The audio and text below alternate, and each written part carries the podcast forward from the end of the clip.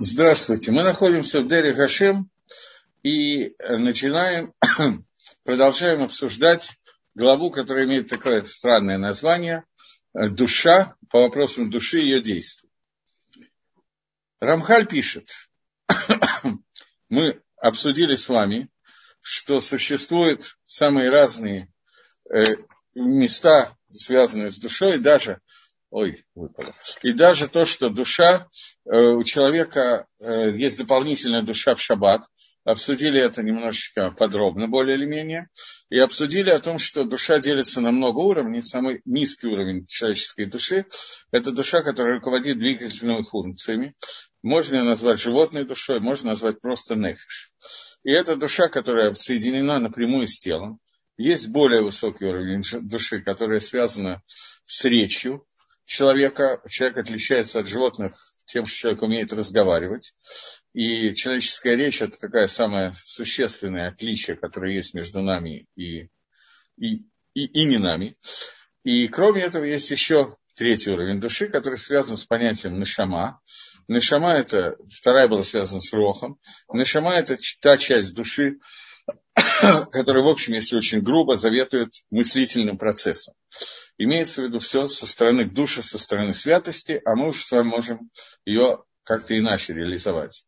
И вот мы сказали, что весь клаль, все общее, общее понятие частей души делится на пять, которые называются нефиш, руах, нешама, хая и хида. Все эти переводятся словом душа, но если очень упрощенно попытаться по-русски перевести, хотя мне этого не хочется делать, Нефиш – это низкая часть души, рох – это э, ветер, часть души, связанная с дибором, нашама – это более высокий уровень души, хая и хида переводится как то, что связывает с жизнью, и то, что связывает с единством. Это два уровня души, которые практически не задействованы у человека в физическом плане по той причине, что мы не достигли такого высокого духовного уровня. На этом, если я правильно помню, мы остановили наше, так сказать, вещание в прошлый раз. И теперь попытаемся двигаться дальше. Я вижу, что нашелся вопрос. Пример, когда Всевышний отнимает часть души, при каких обстоятельствах это производит, является это наказание за грехи. Я уже как бы привел этот пример. Поскольку мы все душа это связывает человека с духовностью человека, поскольку духовность у разных людей по-разному ограничена, то поэтому э, бывает, не бывает ситуация, а у нас всех, в общем, не то, что отнята часть души, но хая и ехида, два верхних уровня души, практически не фигурируют в нашей жизни. Они фигурируют очень слабо и воздействуют очень слабо, практически неощущаемо. Но поскольку мне задан этот вопрос, то попробуем разобраться еще на одном примере. У меня только, я не знаю, э, как правильно сделать. Прочитать еще немножко или обсуждать сейчас. Секундочку. Ну, давайте обсудим сейчас. Я сказал, что существует э, несколько уровней, и первые нижние три уровня, которые на самом деле достаточно высокие, нам сейчас нужно обсудить. Нефиш, Рох и Нашама. Э, существует определенный оверот, как правильно задал, не знаю, кто кто спросил, Вера, э, вопрос, который был задан. Существует определенное количество авирот, которые делает человек. За каждый из этих авирот существует это заповеди лота асе, заповеди не делая, описанные в Торе. По поводу каждой из этих авирот есть определенные виды оныши, определенные виды наказаний, которые есть у человека. Есть наказание, которое дается внутри этого мира в виде наказания смертной казни. Есть вид наказания, который дается в виде плетки. Ну, есть вещи, за которые практически нет наказания. Но мы знаем, что существует такой вид наказания, который называется карет, отрезание души.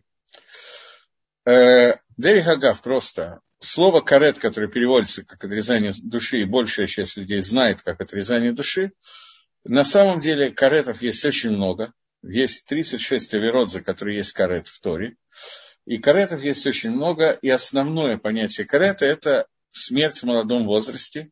Бывает карет, смерть в молодом возрасте и смерть детей, или человек умирает бездетным. Но бывает вид карета, который совершенно верно перевели как отрезание души. Это не означает, что человек теряет свой хелек паламаба. Хелек паламаба у человека может остаться. Но от него отделяется нашама. Здесь нам надо войти Э, можно, я извиняюсь, можно дверцу закрыть здесь? Спасибо.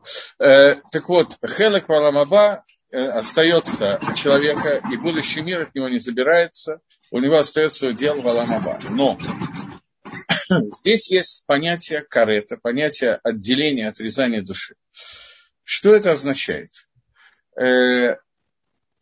Когда человек делает авейру, преступление, то это преступление, оно вносит изъян, бгам, э, в, во все миры, начиная от самого нижнего мира и кончая очень высокими мирами, кончая, ну, я не буду входить в миры, наш сейчас не наша тема это, но это бгам, изъян, который происходит в оживлении Всевышних, в контакте Всевышних со всеми мирами.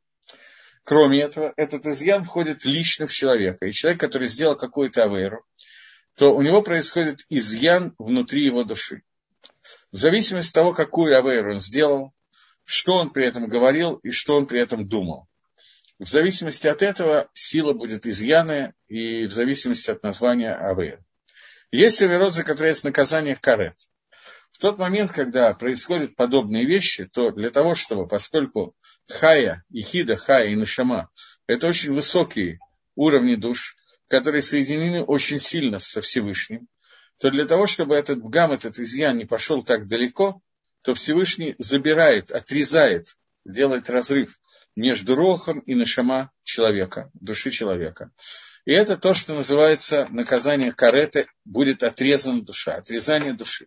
То есть в этот момент у человека остается нефиш рох, но нашама от него отрезана.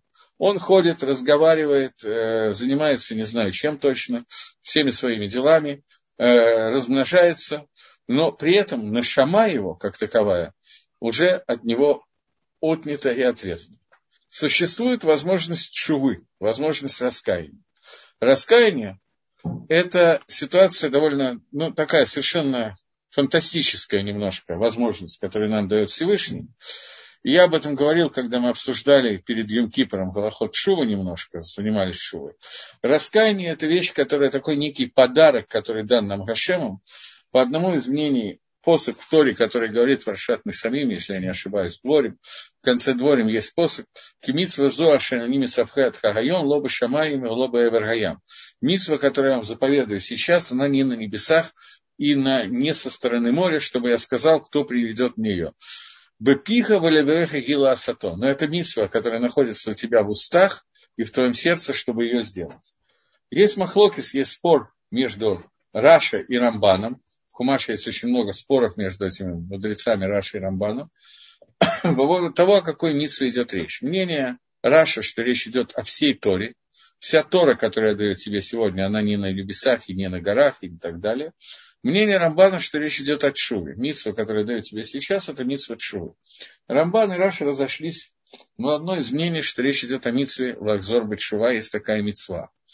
И эта митцва совершенно фантастическая. И Нефиш Гахаем, Рафхай вложенный в книге Нефиш Гахаем, немножко уделяет времени, я не могу сказать углубляется, немножко уделяет времени, чтобы обсудить, как работает Шува. Все имеют отношение к вопросу, который мне задали. Чува работает таким образом, что нашама, которая не повреждена посредством авейра, который я сделал, существует только фактически одна авейра, которая может повредить нашаму. Все остальные авирот, разновидность этой одной авейры, все остальные авирот могут коснуться нефиш и рох, но до нашама они не могут дойти. Поэтому нашама, которая осталась так же тагара, как была раньше, это то, что мы каждое утро говорим нашама шанатата битагараги. Нашама, которую ты мне дал, она тагара, она чиста.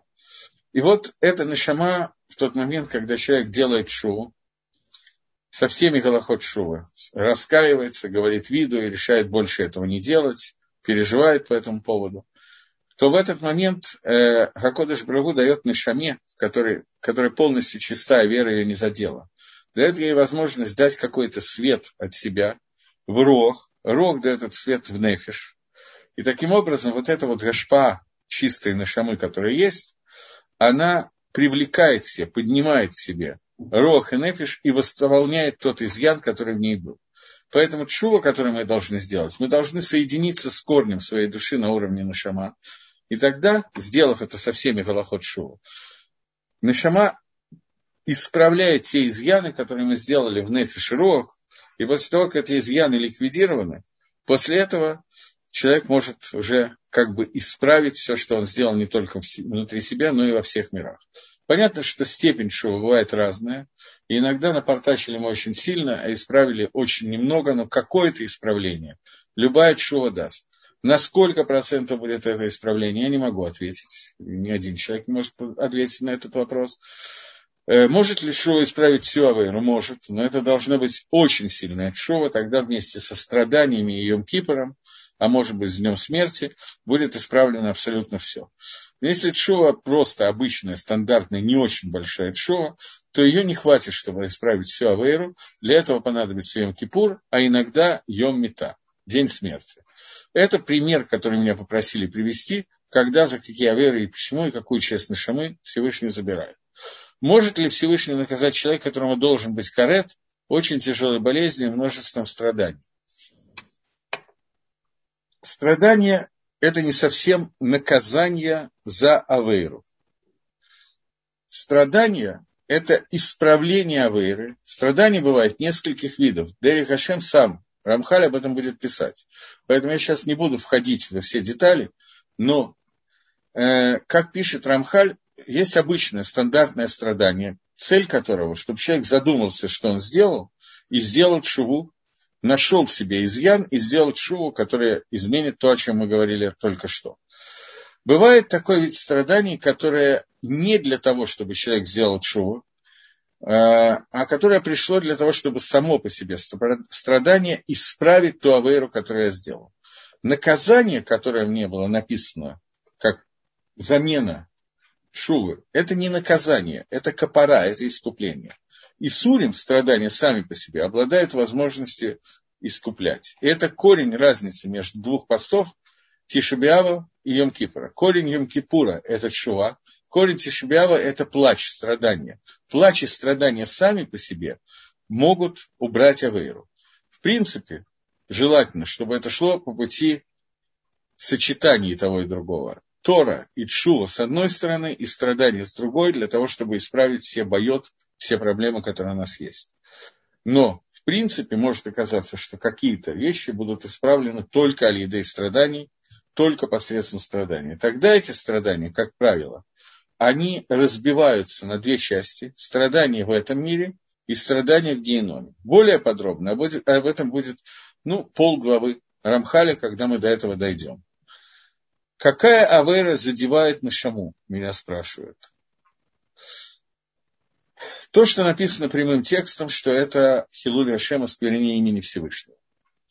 Гагдара, определение, что такое осквернение имени Всевышнего, я сейчас не буду входить в этот вопрос, это достаточно сложный вопрос, но и авейра, в которой есть Хилуль Ашем, осквернение имени Всевышнего, это авейра, про которую сказано, что за нее Шува, страдания и Йом-Кипр ее подвешивают, а день смерти искупляет. Внутри этой авейры, осквернения имени Всевышнего, отдельно вынесена такая авейра, которая называется лжеклятва.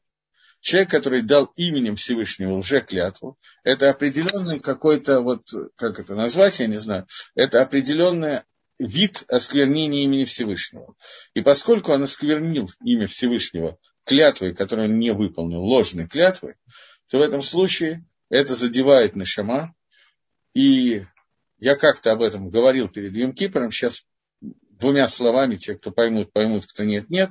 Но э, Рамхаль пишет, что смысл того, что мы начинаем Йом Кипр калнидрой, мы отменяем свои обеты и свои клятвы, которые мы дали.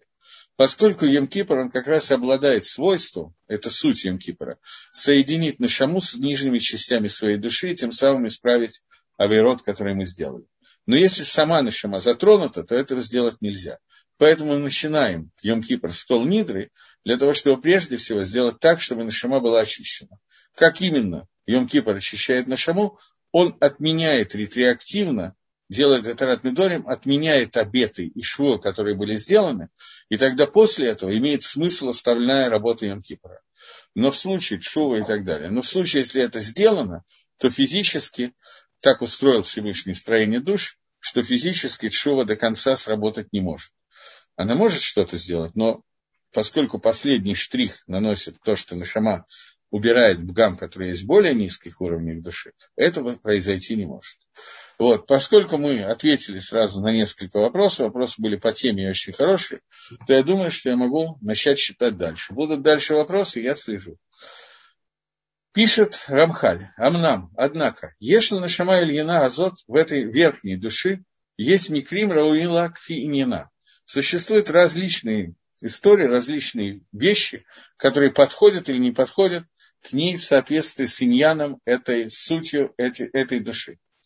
В Афальпи, несмотря на то, что она не кшерет бекашерейга богов, эта душа очень сильно связана разными видами связей с телом, с узлами прямо, как мы упоминали. Тем не менее, остается у души некоторый иньян, некоторые, имеется в виду та душа, которая напрямую связана с телом, нижняя часть души. Тем не менее, у нее есть связь с духовностью тоже. Она не физическая душа, она и духовная, и физическая одновременно. Это связь между духовностью и э, материальностью.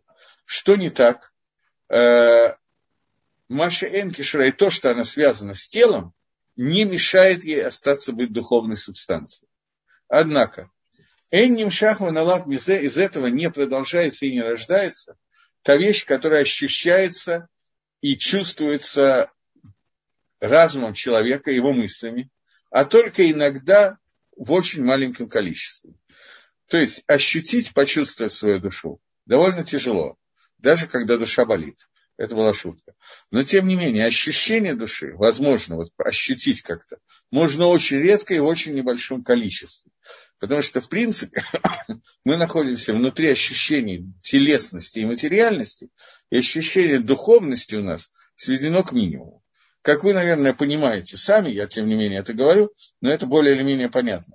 Происходит это из-за того, что человек, как таковой, он структура телесное, для того, чтобы, есть, поскольку если он ощутит свою духовность, то в этот момент он потеряет свою свободу выбора, поскольку чувство, ощущение божественной души, божественной искры, которая есть в человеке, не даст ему возможность сделать ни одной авейры, ни одного преступления и лишит нас свободы выбора, не то, что превратит нас в ангелов, может, это не совсем так, но с точки зрения авойда это будет уже другой вид совершенно авойда. Поэтому рацион Ильон, желание Всевышнего, нас оставит в том виде, в котором мы есть, в своей материальности, в своей антидуховности, но при этом обладающие выбором приблизиться ко Всевышнему и исполнять его место. И это то, что сказали наши хахамим Зихрон или Вроха, что несмотря на то, что и велохази, и мазлахази, что бывает ситуация, когда человек чего-то не чувствует, а его мозаль чувствует. Мне кажется, я читал это на прошлом уроке что уже пришел иньян, происходит такое ощущение душой, человек души не чувствует, но душой он что-то чувствует. И еще это не перешло в состояние махшавы, в состояние мыслей, разума. Человек не построил какого-то циюра, какого-то рисунка перед ним нету. Но тем не менее у него какой-то итеррут, какой-то вот, какая-то искра в него вошла. Это иногда бывает, что человек почувствовал какой-то страх, или человек, наоборот, почувствовал что-то, какой-то прилив к душе и так далее. Я не имею в виду самогипноз, которым человек может заставить себя чувствовать значительно больше. Я имею в виду вот какой-то какой контакт с Хашемом, который невозможно не только описать словами, даже мысли. Он объясняет, однако, есть еще одна вещь, которая видела высшая мудрость, что надо разделить время мира на две части. Сейчас я не имею в виду Алам Аба и Алам Асе, грядущий мир и наш мир. Я имею в виду немножко другое. А именно, есть две части. Одна для того, чтобы люди действовали, работали, функционировали. А вторая для отдыха, а именно день и ночь. Потому что день – это время действий, ночь – это время отдыха. И в природе э, животных заложено, что они должны спать, для того, чтобы у них было их руху, их духовности нужен какой-то отдых от их труда. То есть я сейчас не говорю отдыха, то, что я физически устал, потому что я таскал э, ящики с э, пивом, я не знаю что. И поэтому я устал и работал грузчиком, мне надо отдохнуть. Отдых нужен для духовности человека, для их роха, для второго вида души, который находится в человеке, второго снизу. Э, чтобы человек не трепался всю ночь, а ночью провел в состоянии отдыха для того, чтобы от этого выигрывать духовность человека. И в это время изменяется состояние сил во всех частях души и тела человека, и во всех уровнях души, и возвращается в результате после сна, души возвращаются для своей авойды, как было раньше. То есть, несмотря на духовную томляемость, которая есть у человека, не только физическая, но и духовность, которую мы не можем ощутить, поскольку души мы не чувствуем, можем только узнать от того, что нам это передали Бамасойра в традиции, например, Амхаль Дери Гашем, после того, как человек высыпается, у него возвращаются не только его физические силы, но возвращаются его силы души для занятия Торой. Я, э, сейчас секундочку, я думаю, что мы поговорим о том, что я хочу сказать, после того, как прочитаем до конца эту главу. И вот, во время, когда человек спит, его силы отдыхают, и его гаргашот, его ощущения, они шкитот, они тихие. И гаскалато, его разум, мудрость, также отдыхает и находится в тишине. Но при этом остается некая сила, которая называется демьон, фантазия, которая продолжает действовать. И это ощущение, что происходят какие-то вещи. В соответствии с тем, как это случается. Из остатков того, тех рисунков, которые происходят во время, когда человек просыпается. Понимаете, что имеется в виду сны, да? Что существуют какие-то сны в виде каких-то фантазий, аллегорий и так далее, и они проходят все время, пока человек находится в состоянии сна. Но эти сны остаются, и какая-то часть запоминается, запоминается. Момент пробуждения. Те сны, которые находятся во время пробуждения человека. Сейчас, секундочку. Если душа устает, не следует ли... Ой. Если душа устает, не следует ли из этого, что она также стареет? Откуда мнение, что наиболее плодотворное изучение Торы ночью? Э, я учел эти два вопроса во время объяснения Рамхали, мы их коснемся. Так вот, э, у человека остаются воспоминания о снах, ощущения во время, когда он просыпается. Только те небольшие кусочки отрывки снов, когда он находится в процессе просыпания. И то, что приходит к нему э, э, из каких-то вот, ну, из внешнего мира в его разум, они могут быть по причине природных, и по причине каких-то вещей, связанных с с той пищей, которую он ел. В зависимости от этого будет происходить какое-то вот запоминание снов и ощущение снов. И это те сны, которые есть у каждого человека. Однако Всевышний Хакак сделал какой-то, выбил внутри, вычеканил, не знаю, как лучше сказать, выдолбил э, еще одну вещь внутри человека, а именно, что верхняя душа, которую мы упоминали, она как бы отрывается от э, немножко. В то время, когда она привязана к телу, отрывается от этого привязывания, и какая-то часть этой души, какие-то частицы, а именно до состояния роха, не ниже, но включая рох, они могут подняться и оторваться от тела, и только один нижний кусок души, который называется непиш, он останется с душой, которая находится внизу. И вот эти верхние части, э, части, которые оторвались, они будут в это время находиться в том месте, которое положено для них. И у них будет эсек и иньян и мэрухним, и у них будет занятие какое-то, общение с духовностью, с теми кто отдает приказы природе или с, с другими ангелами, в том числе, может быть, что не самый лучший вариант, ангелы, которые созданы для хабалы, для ущербов.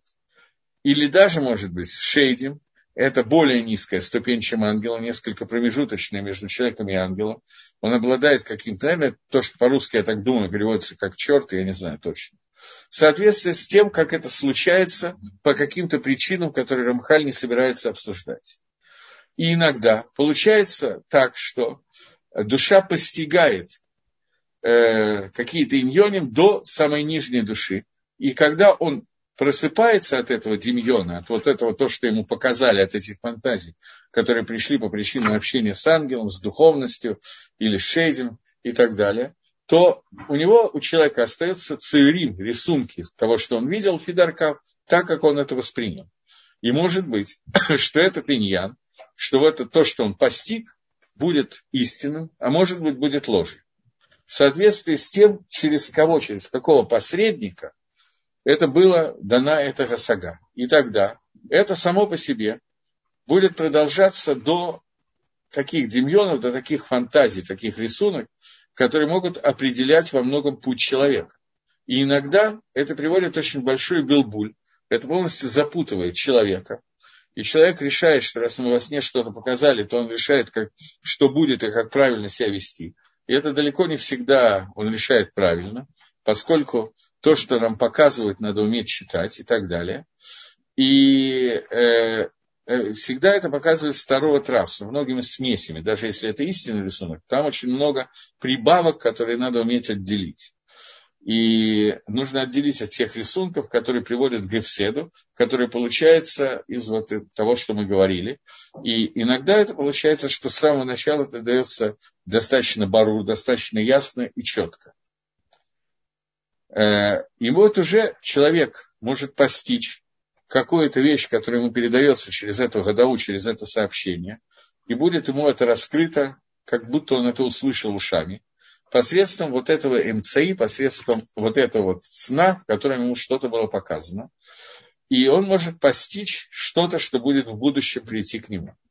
И это случается по причине Гзерот Гашема, по причине установленной Всевышней, что Всевышний решает, что ему надо показать какие-то вещи какому-то человеку. Что он хочет, чтобы эта вещь стала известна душе этого человека посредством одного из своих мишартим, обслуживающего персонала, каким-нибудь видом, так как это произойдет. И эта вещь доходит до понимания нижней души человека. И остается у него в виде той фантазии, которую видела эта низкая душа. Это может быть сатум, может быть барур, это может быть нечетко, совершенно непонятно, что показано, а может быть очень ясно. В соответствии с тем, что установит высшая хохма, и посредством этого сказано «Халом хазайон алайла». Это цитата из Иова, что во сне в видении ночном тогда и гале озен на нашим, тогда будет раскрыто человеческое ухо. Э, получается, что здесь сказано, что об этом очень любят говорить, что сон – это одна шестидесятая часть пророчества. И во сне действительно Всевышний может что-то показать, как нам сейчас рассказывают технику этого показа. Получается, что общий халанот, общее между всеми с нами, это циюрей демьон, это те рисунки демьона, подобия, фантазии с, с одной стороны, или со стороны того, что э, пробудилась нашама душ, высокая часть души, в соответствии с тем, что она смогла постигнуть. Я сейчас все это буду подробнее объяснять, потому что пока непонятно.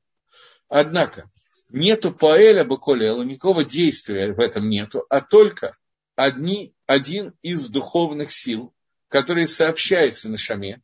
Нашама продолжает этот демьон, это то, что она увидела, как мы уже написали, и доходит до Роха, и до Нефиша, и потом, когда мы просыпаемся, мы что-то из этого видим и помним.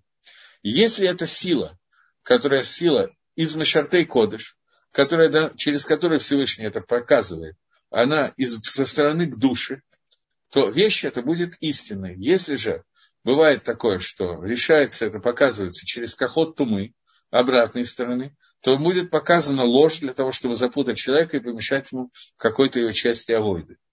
И это то, что наши мудрецы говорят. Кан или малах, кан или шет. Что бывает два вида снов. Одни сбываются, другие сбываются плохо. Один посредством ангела, другой посредством шейда.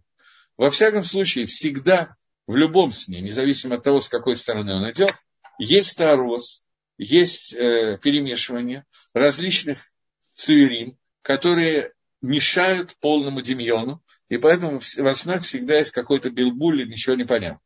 И это то, что сказали наши мудрецы. И в шарлахалом бледворим бетейлем не бывает сна без пустых слов. Но есть еще такие сны, другие сны, которые халавот нуа, которые сны пророческие. Это мы будем говорить отдельно в другом месте без Света Дашмая. Теперь давайте я попытаюсь как-то расшифровать, что мы здесь прочитали, и, может быть, частично ответить на вопросы, которые тут появились. Э, мы сказали такую вещь, что нужна, нужен отдых для души от того, что она делала. И возник вопрос, если душа нуждается в отдыхе, то душа стареет. Э, это неверно. Душа не стареет. Э, и тем не менее она нуждается в отдыхе, есть понятие некой усталости. Давайте попытаемся разобраться, что происходит. Человек живет и делает мицвод и аверот днем. То есть весь его день чем-то занят. Он из этого дня, возьмем 12 часов дня, он 12 часов занимается какими-то вещами. Ест, пьет, ходит в туалет энное количество времени, э, другое количество времени. Один учит Тору, другой занимается антиторой. Каждый человек по-разному.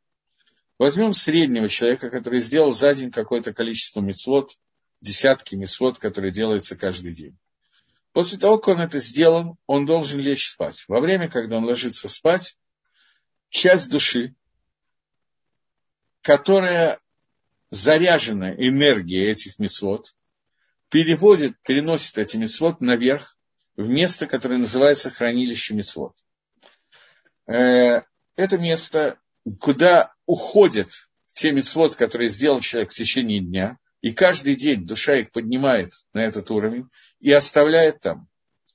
Эти мецвод там хранятся до дня смерти человека, когда они возвращаются для того, чтобы человек получил награду в Ганедане но до этого времени они оставлены, они подняты в то место, где оно временно лежит в хранилище. Понятно, что я говорю схематично, и хотя я цитирую определенные книги, тем не менее, очевидно, что это не до конца буквально надо понимать. Некая аллегория, и когда мы говорим про такие вещи, без аллегории обойтись очень трудно. И вот душа, подняв и выполнив эту функцию поднятия этих мисвод, этой Торы, этой Чувы, в хранилище Тора Чува Митсус, После этого в этом же месте она на какое-то время соединяется со Всевышним. И это соединение с Творцом дает ей силы, в зависимости от того, какие мецвод сделал человек в течение дня, она, они дают ей силы для того, чтобы обновленная душа, которая полностью обновлена, то есть у нее прибавились новые силы, а верот, которые ее устарели, были забраны или не были забраны, это вот шейла, в зависимости от того, на каком уровне она за день поднялась или опустилась, она получает сияние Творца, назовем это в качестве примера, некую дополнительную энергию, которой она подпитывается, для того, чтобы спуститься заново в этот мир, спуститься в тело человека, и когда утром человек просыпается, то в этот момент он просыпается с теми обновленными силами души, которые зависели от того, что он сделал в прошлый день. Таким образом, один человек может проснуться с силами души, минимальными, которые очень у нее забраны и аминимизированы до такого состояния, что человек в этот момент уже просто почти не обладает возможностью сделать какие-то мецвод, потому что духовные силы этой души очень маленькие, он их сам сократил за протяжение прошлых дней. Другой человек может родиться совершенно огромной потенциальной энергией к мецвод, потому что в прошлый день он сделал такое количество месот, что они подняли душу и зарядили от Всевышнего таким уровнем к душе, таким образом возможности исполнения мецвод, что ему будет просто не, немножко тяжело не делать мецвод. Это называется сиюта дешмая, помощь с неба, о которой так много и часто говорят. Она выражается в данном случае вот таким вот образом. И это шорыш, это корень, может быть, основной там сна, который существует.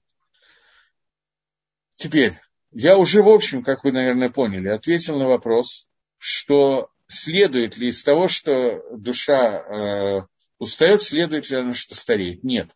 Потому что в отличие от тела, которое постоянно идет какой-то процесс обмена веществ и так далее, тело постоянно стареет, в отличие от этого, душа, она каждый раз митхадешит каждую ночь, и поскольку она Митхадеш, она совершенно в новом виде спускается. Ну, что значит в новом?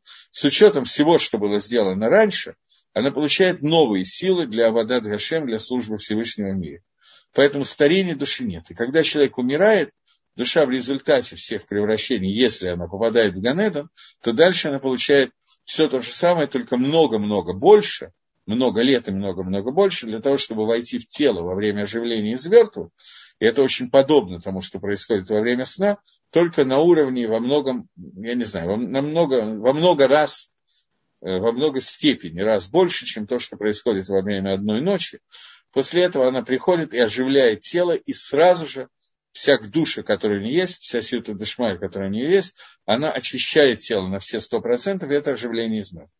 То, что происходит во время сна, очень подобно этому, только не в макро, а микро как бы количествах, совсем микронов вместо парсеков. Это происходит то же самое, поскольку во время, когда человек спит, он частично умирает, поскольку часть его души уходит. И каждый раз, когда он просыпается, это частичное оживление мертвых происходит, которое делает Гашем. Э, и поэтому человек как бы вот получает этот заряд. Теперь, есть два вопроса, которые у меня остались. Первое. Откуда происходит мнение, что наиболее плодотворное изучение Торы ночью? Это мнение Гемора, которое говорит, что лонит на Тора... Есть два, две Геморы. Одна Гемора говорит, лонит на Тора Эла Лошина. Не дана ночь, а только для сна. И это смысл этого мы только что разобрали. И другая Гемора говорит, что лонит на Лайла Эла Лилиму Тойра. Не дана ночь, а только для изучения Тора. И на первый взгляд здесь есть противоречие, либо изучение Торы, либо сон. Но это неверно. Ночь должна быть разделена на две части. Одну часть надо посвятить изучению Торы, другую часть надо посвятить э, сну. Та часть, которая посвящена сну, я думаю, что мы с ней более или менее справились. Вторая часть, что какую-то часть ночи надо обязательно э, посвятить Талмуд Торе. Самое желательно, самое идеальное, я этого не делаю, потому что у меня обычно вечерние занятия либо я веду, либо я занимаюсь довольно допоздна, поэтому я не встаю до Ватикина. Но идеальное изучение Тора, самое такое неплодотворное, но это не совсем верное слово, это изучение Тора до молитвы Ватикина. То есть встать где-нибудь в 4 часа утра и часок поучить Тора до молитвы. Это то, о чем сказано в идеале, что ночь дана для изучения Тора. Э, человек должен какое-то время обязательно спать для того, чтобы его душа обновилась и с новыми силами пришла ли вода Дашем, и для того, чтобы те мецвод, которые были сделаны, были подняты ко Всевышнему. Другая, другой аспект – это Талмуд Тойра ночью. Ночь – это время хошиха, время темноты, время, когда, э, в принципе, время не предназначенное для действия. Это время, когда сила тумы немножечко более обостряется в этом мире поскольку это не, не только сказано, особенно до Хацота, до полуночи, поскольку э, суть авойда в этом мире, суть службы Всевышнего в этом мире, это отдалиться от тумы и притянуть все, все искры святости, которые есть, соединить с Творцом, то поэтому то время, когда тума сильно властвует в этом мире, Тора, она и защищает от этих сил, и захватывает те искры святости, которые остаются даже в нечистоте, и соединяет их со Всевышним. Это вторая авойда, второй вид авойда, для которой предназначена ночь. Что значит учить Тору? Это сильный вопрос. Я в некотором недоумении, честно говоря. Взять и учить Тору. Учить – это учить Тору, а не что-нибудь другое. Есть разные, можно, в принципе, главная часть изучения Торы ночью – это Тора Шибальпе. Это устная Тора, а не письменная Тора. Машир Абейну на горе Синай принимал и днем, и ночью Тору, письменную он принимал днем, устную он принимал ночью. Поэтому Дгилем, например, не принято псалмы, не принято считать, читать ночью. Их неправильно читать ночью, правильно читать днем. Если уже ночью, это только после полуночи. До полуночи это не совсем понятно. Вот. Э, теперь, Вопрос, если человек недостаточно спит. Это проблема. и с физической точки зрения, и с точки зрения духовной. Но здесь надо учесть, скажем, у каждого человека есть свое количество сна, которое ему необходимо. И человек не может его уменьшить, но не надо его увеличивать. Э, я, правда, считаю, что человек создан для сна, как птица для полета, и считаю, что надо спать как можно больше, но это внутри шутки. Понятно, что человек, который провел всю жизнь во сне, это недостаточно для того, чтобы недостаточно, хотя он не делал авирот, когда он спит, он потрясающе хорошо себя ведет. Он не ест ничего не кошерного, не нарушает шаббат, не говорит лошенгора, просто во, палец стал показывать. Но при этом он одновременно не делает митцвот. А Тора дала нам, митцвот делай, митцвот не делай, нам нужно сделать и то, и другое. Поэтому есть Гемора, которая говорит, что когда спит Раша, нечестивец, то это хорошо ему и хорошо всему миру. Поскольку он спит, не спит, он не делает авирот, и в этот момент, когда он не делает авирот, хорошо всему миру, нет авирот, он никому не вредит. Но когда спит садик, то это плохо и ему, и всему миру. Поэтому человек должен увидеть, какое количество сна для него наиболее правильно, и уменьшать это количество можно только если видно, что ты справляешься. Если видно, что в результате работоспособность падает и так далее, то это связано еще и с тем, что душа в это время недостаточно зарядилась тем, той святой дешмай, который нужен человеку, поэтому нужно увеличить количество сна. Дальше есть письмо Стайплера, которое он писал для Бухурейшева, а для ребят, которые учатся в Ешиве, где он от них требовал восьмичасового сна каждый день. Можно разделить на э, часть э, ночью, часть днем, но чтобы 8 часов сна было ежедневно. Он говорил, что все остальное исходит от Есар Люди, которые постарше, редко спят 8 часов, э, но при этом какое-то количество сна, я не могу сказать, какое кому, оно необходимо. Как понять активное нежелание детей и взрослых вечером спать, бессонницу, когда человек предельно устал, лег вовремя, но заснуть не может? Э, я не совсем врач, лечащий бессонницу, поэтому я как бы это вопрос более вопрос тривиальный медицинский. Известно, что при определенной степени усталости не самая огромная усталость. Есть усталость, которая сваливает человека. Есть усталость, которая приходит к тому, что просто организм человека не в состоянии заснуть. Нежелание идти спать связано уже с более духовными предметами тоже, причинами тоже. Потому что человек, в общем, его Яцергора, не хочет, чтобы мецвод, которые были сделаны, были подняты ко Всевышнему, не хочет обновления сил Лавада Дашем. Поскольку он в принципе не хочет Лавот Лашем, это основное желание Яцергора, не служить Всевышнему. Поэтому у детей особенно, поскольку дети состоят из одной Яцергоры, у людей есть еще разум, он понимает, что если вовремя не лечь, то потом будет тяжело встать, я буду уставший на всех уровнях, и духовных, и физических, поэтому не смогу правильно служить Гашему. Поэтому у взрослого человека есть какой-то разум, который может контролировать его действия. У ребенка этого нет. Одна из моих внучек, ну, в очень юном возрасте, правда, это было, ну, совсем юным, я уже не помню, я сейчас там 15-16, сколько было тогда, ну, 6, может быть, может, 5. Она сказала, что она не понимает, почему родители заставляют ложиться спать, потому что утром она всегда, вечером она не уставшая, ей хорошо, а утром она всегда встает уставшей. Поэтому спать это неправильно, потому что это вызывает усталость. Это детская такая свобода мысли. У взрослого человека понятно, что этого не думает, но когда ему что-то хочется ночью делать, то это уже все, кранты. Он объясняет сам себе тысячи причин, что завтра он наверняка вовремя встанет, и это никак не повредит. Это суть работы Ецергоры. Вот. Но дальше. А можно ли читать Тору ночью в шаббат и в праздники? Э, можно ли читать Тору, я так понимаю, а, Дгилем, я неправильно прочел. Можно ли Дгилем читать ночью в шаббат и праздник? Смотрите, Дгилем, как правило, люди читают, поскольку это какая-то личная просьба ко Всевышнему. Шаббат и праздники – это вообще не время для просьбы ко Всевышнему. Мы личные просьбы ни в шаббат и ни в праздники стараемся не обращаться к Творцу. Э, но в Муцей Шаббат, например, принято читать Дгилем, в Муцей Шаббат. Причину я не могу толком объяснить, скорее всего. Просто потому, что возникает такое свободное время, и лучше занять чтением Дгилем, чем чем-нибудь, чем-нибудь другим. Сегодня появились всякие минагим, особенно женские в основном, собираться и читать Дгилем в Шаббат. Рабоним не протестует против этих минагим, поэтому это можно делать. Но идеальный вариант, конечно, это и не шаббат, и не праздник, просто и не ночью, и даже не днем. но просто так вот принято, потому что это более свободное время, и у женщин есть вопрос, а чем еще заняться.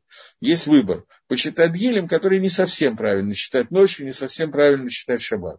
Или собраться нескольким женщинам и рассказать всю Лошенгору про всех соседок и соседей, которые они знают. Вопрос, что лучше, ответ понятен.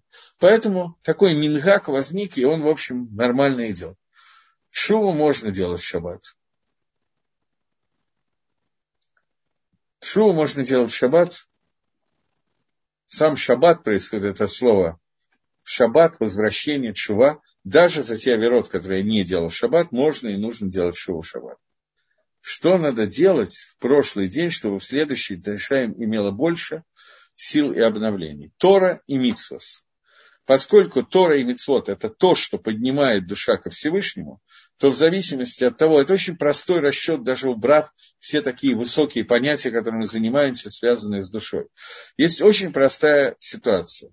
Акодыш Баругу Всевышний наблюдает за деятельностью человека и дает ему какую-то сиюта дешмая в зависимости от того, что человек делал сегодня. Если сегодня человеку были даны силы, и он их использовал рационально, для мицвод, то завтра ему дадут дополнительные силы, чтобы он тоже их использовал рационально для мицвод.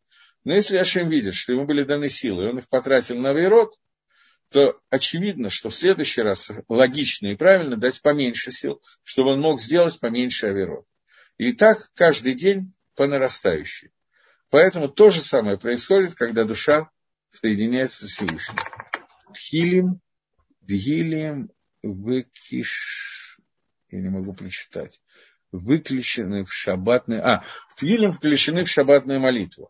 Да, Тгилем, которые включены в шаббатную молитву, я сказал, что есть такой иньян не считать Тгилем, в смысле не заниматься личной молитвой в шаббат. В шаббатной молитве, если вы обратите внимание, в Шманаэсре исключены все просьбы. Обычно вся будняя молитва состоит из просьб. В шаббатной молитве эти просьбы убраны. Потому что шаббат – это не время, это не, не... Как бы шаббат – это домья, подобно седьмому тысячелетию, который не находится в состоянии авойда. Это не Абадат Гашем, это не служба Всевышнему. Мы в шаббат отдыхаем от всех видов работы. Поэтому, поскольку просьбы – это часть авойда этого мира, это часть работы этого мира, то шаббат, который чуть-чуть вне авойда, чуть-чуть вне состояние службы Всевышнему, часть награды нам открывается в шаббат. Поэтому в шаббат не принято лишние просьбы, личные просьбы. Но то, что касается нусаха молитвы, того нусаха, который установлен в твиле, то, безусловно, он установлен, включая Гилем, поскольку все, что касается клали Израиля, и те молитвы, которые касаются кого-то, кто очень болен или кто-то нуждается, в шаббат тоже разрешены, и можно это делать изначально. Все разрешено, но это можно делать изначально. Поэтому дгилем внутри шаббатных молитв, тем более, что там собраны очень конкретные дгилем, связанные с шаббатом, ну, так или иначе связанные с определенными вещами, поэтому они туда включены, и это не противоречит тому, о чем мы говорим. Окей, я вижу, что больше вопросов вроде как нету, тогда у нас есть еще время начать следующую главу. Следующая глава будет вызывать очень много вопросов, да, наверное, еще одну секундочку. Я не закончил со снами. Э, здесь написал Рамхаль природу некого пророчества, киба и холь, предвидения, открытия будущего во сне, которое вызывает очень много вопросов и вызывает очень много мыслей, когда у человека пришел какой-то сон. Существует понятие снов, которые он написал, что выходят из каких-то очень неприятных мест, например, Шейдим, посредники этих снов, Шейдим или Малахей Хабала, Хабала, существуют какие-то сны, которые приходят из большого источника к душе, как Малахей Ашарет, ангела служения. Определить это мы сами не можем. При этом мы знаем, что если человеку был показан плохой сон, то сон – это пророчество, не пророчество, понятно, я не знаю, предвидение, которое можно отменить. И существует галаха, что когда человек видел плохой сон, он должен поститься. Сегодня очень многие не постятся по поводу сна, хотя поститься по поводу плохого сна написано в Шульханорахе, что можно и нужно даже в шаббат. Если я видел сон сегодня, я не могу перенести его и поститься на завтра, на послезавтра. Я должен поститься с утра после того, как пробудился, не в другое время. И существует вот Галаха, который говорит, что даже в шаббат, несмотря на то, что поститься в шаббат нельзя, по поводу плохого сна нужно поститься в шаббат. И все время возникают вопросы, какой сон назван хорошим, какой сон плохим. Человек, которому что-то привиделось во сне, он в зависимости от своей ментальности, своего характера, мнительности и так далее. Кто-то будет думать, что он видел плохой сон, кто-то вообще ничего не будет думать, поскольку не обращает на подобные вещи внимания. Кто-то будет наверняка уверен, что это хороший сон. Но существует определенное количество снов, которые Тора называет плохими снами. Во-первых, есть, если непонятно, смесь хорошего и плохого. Вначале нам надо понять, что такое хорошо и что такое плохо, потом коснуться того, что такое их смесь. Я хочу сказать сейчас, что когда мы видим какой-то сон, мы вообще не знаем, это хороший или плохой сон. Понять это достаточно трудно. Есть определенное количество снов, которые описаны в Талмуде, и написаны результаты этих снов, что они сообщают. Их очень немного, но эти сны, там, я не знаю, десяток, допустим, которые описаны, будут встречаться крайне редко. Но такое может произойти. И какие-то часть снов, которые плохие, идут на Галоху, что надо поститься даже в шаббат. Я приведу один пример. Если человеку приснился выпавший или вырванный зуб, то это связано со смертью кого-то из близких, поэтому по этому поводу надо поститься и поститься даже в шаббат. Но при условии, что вы понимаете, что это не, не при условии, когда у него болел зуб, он ходил к зубному врачу, и когда у него мысли были по поводу зуба, как, например, сегодня – если кому-то приснится зуб, зуб, потому что вы слышали этот урок, то это не означает ровно ничего. Вообще ничего не означает. Поэтому это надо понимать, и это прямо написано в Геморе. Существует много снов других, которые очень трудно определить. Например, существует, э, если человек увидел во сне змею, и если он увидел во сне, что змея на него нападает, то это очень хороший сон. Я, например, в такой ситуации просыпаюсь в холодном поту, и я очень боюсь змей вообще и так далее. Но это очень хороший сон, потому что этот сон описан в Геморе, что этот сон ведет к тому, что у человека появится парноса, дополнительное пропитание, заработок. Это знак хорошего заработка. Какая связь? Змея, у нее проклятие Нахаша. Это то, что змея питается прахом, землей. То есть все, что она ест, имеет одинаковый вкус. И земля, понятно, что если все равно, что кушать, то у нее всегда есть еда. Поэтому, когда человеку приснилась змея, то это знак того, что у него всегда будет еда. Хороший знак. И многие другие сны, которые описаны в Геморе, которые вообще очень трудно придумать, что кому-то подобный сон может присниться. И если приснится, то если не считать Гемора, если бы мне кто-то сказал, что такой сон приснился, я бы решил, что это некая шизофрения. А Гемора дает этот пример хороших снов. Я приведу какой-нибудь один пример, и больше не буду к этому возвращаться. Человеку приснилось во сне, что у него была половая близость с уткой. Птица такая есть, утка. У него была половая близость с уткой. Я не думаю, что часто люди видят такие сны. Это очень хороший знак, знак того, что ему будет дана мудрость и так далее. Таких, таких снов очень много, и в основном они выглядят очень плохо, а каждый из них Гемора рассказывает, как очень хороший симан, симан мудрости, симан того, что человек получит Аламаба, симан знак, что он станет Рошишива и так далее. То есть какие-то вещи, которые надо уметь и знать и понимать, что такое сны. Э, я единственный сон, который хорошо понимаю, э, как расшифровать, если приснилось семь тощих, э, семь толстых а потом семь тощих. Но это, я думаю, они одни съели других. Но это, я думаю, вы тоже умеете расшифровывать спасибо про змею, я их боюсь, а оказывается, это хороший знак. Только во сне. И не сегодня, когда вы будете ждать этого сна, потому что вы на эту тему думали. Это тоже надо понимать. Я тоже очень не люблю змей, даже не так боюсь, как вызывает какое-то очень неприятное ощущение. Но вот тем не менее. Вот. А теперь. Поэтому то, что я пытаюсь сказать, что сейчас, что в первую очередь нам не надо фантазировать. Есть гемора в трактате Брахот, которая говорит, что когда человек идет к другому человеку, который умеет разгадывать сны, определять, что видел по сну, такие люди во время Гемора точно были, сейчас вроде как тоже немножко есть, то человек должен знать, что результат сна, то, как он сбудется, зависит очень во многом от того, как его истолкуют. Потому что толкование сна, возможно, один и тот же сон может иметь несколько толкований, и то, что будет произнесено, то, как будет истолковано, так может произойти. И Гемора проводит случаи, когда одни и те же сны, два Амора видели, один платил деньги толкователю и получал хороший результат, а другой не платил деньги, и у него в результате там дом сгорел, с женой он развелся и так далее. Поэтому здесь существует некая опасность рассказывать свои сны. Поэтому я очень рекомендую не от своего имени, не рассказывать сны, Э, вот только что мне задали этот вопрос, я уже не, не видел вопроса, но уже рассказал, что я очень рекомендую не рассказывать сны, а если уж кто-то дернул вам рассказать сон, то сказать просто так, что это что-то очень хорошее, не знаю точно что, но что-то очень хорошее, и все. И не пытаться разгадывать самостоятельно, и не ходить к другим людям, которые считают себя специалистами по снам и будут рассказывать. Если у вас есть какое-то опасение, то либо пост, либо то, что сегодня очень принято, присутствие Бейздина из трех человек – трех мужчин, соблюдающих шаббат, кашрут и так далее, которые желательно, чтобы еще умели читать и что-то понимали, то есть не совсем амаарцы, сказать, что я видел сон и не знаю его объяснения, и тогда эти три человека должны ему ответить. Халма Тува Хазита, ты видел хороший сон. Лех три раза. Халма Тува Хазит, ты видел хороший сон. Пойди и ешь свой хлеб. Это то, что Нагук сегодня делать, поскольку в общем мы совсем не понимаем. Самый плохой сон мы можем, может оказаться самым хорошим и наоборот.